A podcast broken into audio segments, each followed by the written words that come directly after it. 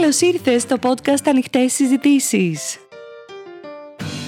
Η Άννα Κονταρά Βαζδέκη και η Στέλλα Ζουλινάκη δίνουν λύσεις και προτάσεις σε θέματα που αφορούν τη γυναίκα, την εργαζόμενη, τη μητέρα. Μοιράζονται μαζί σου τις προσωπικές και επαγγελματικές γνώσεις και εμπειρίες για να σε εμψυχώσουν και για να σε εμπνεύσουν να ζήσεις τη ζωή που επιθυμείς. Καλώς όρισες στις ανοιχτές συζητήσεις. Θα ήθελα να σε ρωτήσω, σου έχει τύχει ποτέ να θυμώσεις με τον εαυτό σου γιατί δεν τα κατάφερες να παραμείνεις πειθαρχημένη και για να εκτελέσεις, να καταφέρεις αυτό που είχες δεσμευτεί για τον εαυτό σου; Πόσες φορές έχεις αναρωτηθεί αν τελικά αυτοπιθαρχείς τι είναι αυτοπιθαρχία, θέλω να μοιραστώ μαζί σου. Αυτοπιθαρχία είναι να κάνω αυτό που έχω υποσχεθεί στον εαυτό μου ότι θα κάνω. Πολλές φορές υποσχόμαστε σε άλλους ανθρώπους και το κάνουμε. Πάρα πολλές φορές υποσχόμαστε κάτι στον εαυτό μας και δεν το κάνουμε. Τη Δευτέρα θα αρχίσω δίαιτα. Το λέμε μέσα στη βδομάδα και είμαστε σίγουροι για την Δευτέρα, την επόμενη. Και φτάνει η Δευτέρα και βέβαια δεν το κάνουμε, δεν αυτοπιθαρχούμε. Στη ζωή, άμα δεν έχουμε αυτοπιθαρχία, δεν μπορούμε να κάνουμε τίποτα. Για μένα είναι η κορονίδα των δεξιοτήτων. Τώρα σήμερα με τη Στέλλα θα μοιραστούμε μαζί σου 7, 6 βασικούς πυλώνες της αυτοπιθαρχίας. Να ξεκινήσω; Και βέβαια. Ξεκινάω με την ε, αυτοπιθαρχία της στοχοθεσίας. Τι θέλω να πω με αυτό; Στη ζωή χρειάζεται να βάζουμε στόχους. Χρειάζεται να βάζουμε προσωπικούς στόχους, οικονομικούς στόχους, επαγγελματικούς στόχους. Και δεν μιλάω για τους στόχους που βάζουμε στην αρχή του χρόνου και λέμε θα κάνω εκείνο, θα κάνω τ' άλλο. Έχουμε πολύ ωραία σχέδια, παίρνουμε ένα τετράδιο, γράφουμε, γράφουμε και κατά το Μάρτιο δεν έχουμε κάνει τίποτα. Είναι πολύ ωραίο και εγώ το κάνω κάθε πρώτη του έτους να βάζω στόχους και γράφω σε διάφορους τομείς επαγγελματικούς, προσωπικούς, οικονομικούς, για την υγεία μου, ε, για την οικογένειά μου, για τις φίλες μου, διάφορα. Ο καθένας βάζει στους δικούς τους τομείς. Κάθε μήνα, όταν τελειώνει ο μήνας, κάνω έναν απολογισμό. Είχα πει ότι τον Ιανουάριο θα κάνω ένα, δύο, τρία. Δηλαδή, αφού βάλω τους στόχους του έτους, μετά τους πάω ένα μήνα. Για να μπορώ έτσι να αυτοπιθαρχώ και να μένω πιστή στους στόχους που έχω βάλει.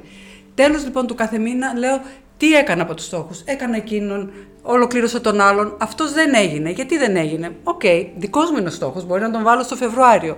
Είναι σημαντικό όμως να υπάρχει πειθαρχία στους στόχους που βάζουμε για να μπορούμε να προχωράμε στη ζωή μας, να εξελισσόμεθα, να αναπτυσσόμεθα. Αλλιώς μένουμε εκεί που είμαστε. Και πόσο ανακουφιστικό είναι, Άννα μου, να τους πετυχαίνεις αυτούς τους στόχους και να νιώθεις ότι ναι, τα κατάφερα. Αλλά ακόμα και αν δεν τους καταφέρνεις, να εστιάζεις όχι σε αυτή την αποτυχία, αλλά κυρίως στο κομμάτι του τι μαθαίνω από αυτό που δεν κατάφερα και τι πρέπει να βελτιώσω. Ένας πολύ σημαντικό επόμενο tip για την πειθαρχία είναι η αυτοπιθαρχία της καθαρής σκέψης.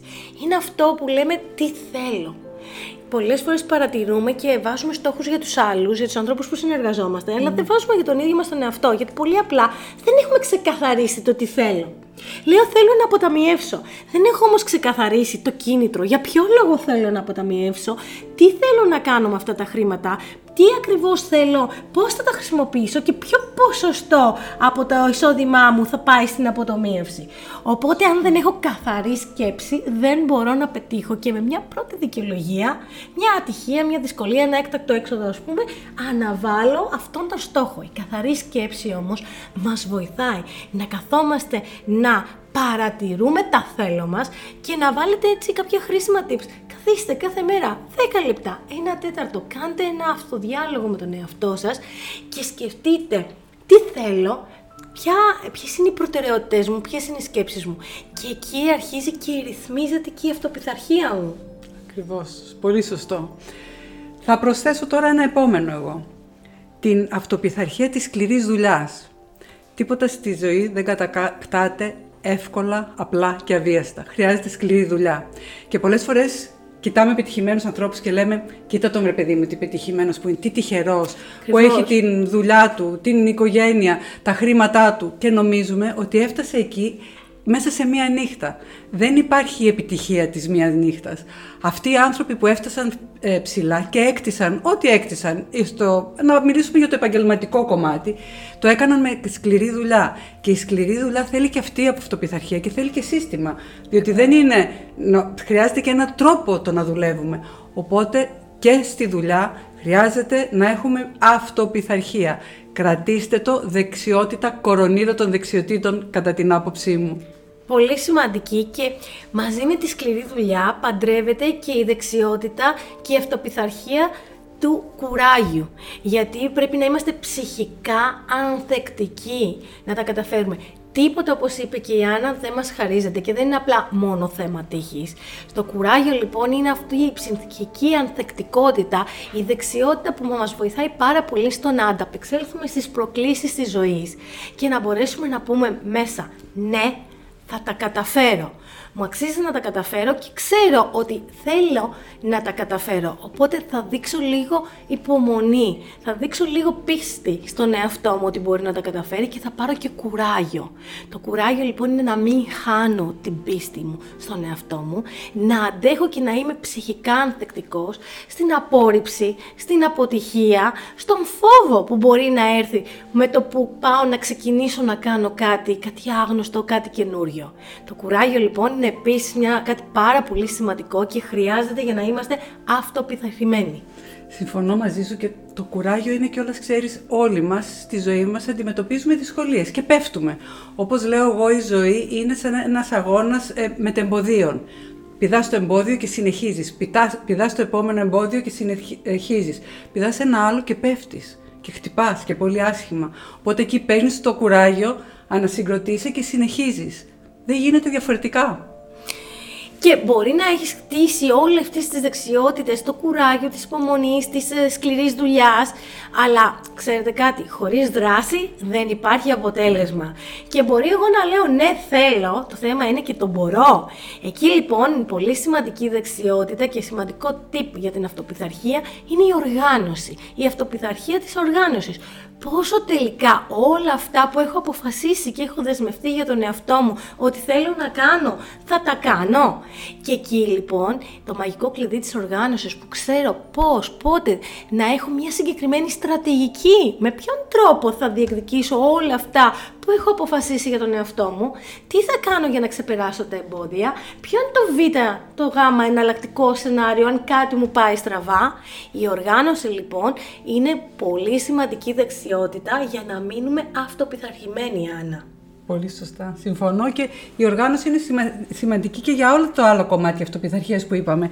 Για τη σκληρή δουλειά, για τη στοχοθεσία, για όλα. Χωρίς οργάνωση Απλά δεν μπορούμε να προχωρήσουμε. Έρχονται πολλές φορές στις συνεδρίες, Άννα, και το έχεις δει και εσύ, και μας λένε είμαι αυτό που είπα και στην αρχή, πολύ θυμωμένη με τον εαυτό μου, γιατί δεν κατάφερα να αυτοπιθαρχήσω. Δεν κατάφερα να χάσω κιλά, δεν κατάφερα να διεκδικήσω τη δουλειά που ονειρευόμουν, δεν κατάφερα να βρω έναν σύντροφο, δεν κατάφερα. Και είναι πάρα πολλά πράγματα αυτά που μας λένε, και ο λόγος είναι γιατί δεν τήρησα ένα από τους βασικούς λόγους πολλές φορές που λένε είναι δεν τήρησα αυτό που είπα ότι θα κάνω, θα αλλάξω, θα διεκδικήσω. Και τους καταλαβαίνουμε απόλυτα, Άννα, ότι δεν είναι κάτι εύκολο να είσαι αυτοπιθαρχημένος. Το, το έχουμε δει κιόλας ότι χρειάζεται ε, λίγο προπόνηση. Τελικά εκδε, εκπαιδεύεσαι, δεν σου έρχεται, δεν γυρνάς σε ένα διακόπτη και λες από αύριο δεν θα τρώω ζάχαρη και τέλος ξαφνικά το κάνεις και πετυχαίνεις γιατί αν το κάνεις και πεις και τελικά ζηλέψεις ή τελικά φας λίγο ζάχαρη εκεί τότε δεν μπορείς να πάρεις και το στίγμα ότι δεν τα κατάφερα. Πρέπει να ξεκινήσεις με ένα διαφορετικό mindset. Να πεις ότι ξέρεις, θα ξεκινήσω μια προσπάθεια να πετύχω αυτό και να αυτοπιθαρχήσω και κάθε φορά να προσπαθείς να είσαι όσο γίνεται και πιο, ε, αν θέλεις, σωστή, πειθαρχημένη, ε, δεσμευμένη με αυτό που είπες. Αλλά και αν γίνει κάτι και παλινδρομήσεις, αγκάλιασε τον εαυτό σου, φέρ σου μες στοργή πες το ok, έγινε αυτό. Δεν πειράζει. Πάμε ξανά να προσπαθήσουμε. Μην εγκαταλείπεις την προσπάθεια. Η αλήθεια είναι ότι η αυτοπεποίθηση κτίζεται. Και κτίζεται σταδιακά, σιγά σιγά, με μικρά βηματάκια που λένε baby steps. Η αυτοπιθαρχία. Η αυτοπιθαρχία, τι είπα; Η αυτοπεποίθηση, δεν πειράζει. Για την αυτοπιθαρχία μιλάμε, ναι. Είναι μικρά μικρά βηματάκια και όταν αρχίσετε να κτίζετε την ε, αυτοπιθαρχία σας, μην βάλετε ένα μεγάλο στόχο. Εγώ τώρα θα πειθαρχήσω και θα πηγαίνω πέντε φορές τη βδομάδα να κάνω γυμναστική από εκεί που κάνατε μία ή και καμία. Θέλει σιγά σιγά να χτίσετε την αυτοπιθαρχία και όταν βλέπετε ότι δεν είσαστε εκεί που θέλετε, οπ, τώρα χρειάζεται να το μαζέψω. Τι έχω πει, ποιος είναι ο στόχος μου, χρειάζεται να πειθαρχήσω σε αυτό που έχω πει. Οπότε είναι πολύ σημαντικό να θυμάστε σιγά σιγά και αυτό που είπε η Στέλλα, μην κατηγορείτε τον εαυτό σας, αγκαλιάστε το και προχωρήστε. Ένα καταπληκτικό βιβλίο είναι του Brian Tracy, το μεγαλείο της αυτοπιθαρχίας, το θαύμα μάλλον της αυτοπιθαρχίας. Αν θέλετε και το βρείτε, διαβάστε το, ξεφύγλεστε το. Είναι κάποια από αυτά τα tips μέσα εκεί που σας είπαμε σήμερα. Και ε, να βάλουμε ένα challenge. Θα πω άλλο ένα πριν βάλουμε το Α, challenge. για να ακούσω. Άλλο ένα. Θα βάλω την αυτοπιθαρχία της επιμόρφωσης. Α, ναι, είναι πάρα πολύ σημαντικό. Χρειάζεται συνέχεια, συνέχεια και για προσωπικό μας όφελος και επαγγελματικό να μορφωνόμαστε. Υπάρχουν πάρα πολλές ε, πηγές πια που μπορούμε να πάρουμε γνώση και μπορούμε να πάρουμε γνώση και δωρεάν. Από τα βιβλία, από podcast, καλή ώρα που ακούτε, από το YouTube, από συνέδρια, από ομιλίες, από οπουδήποτε.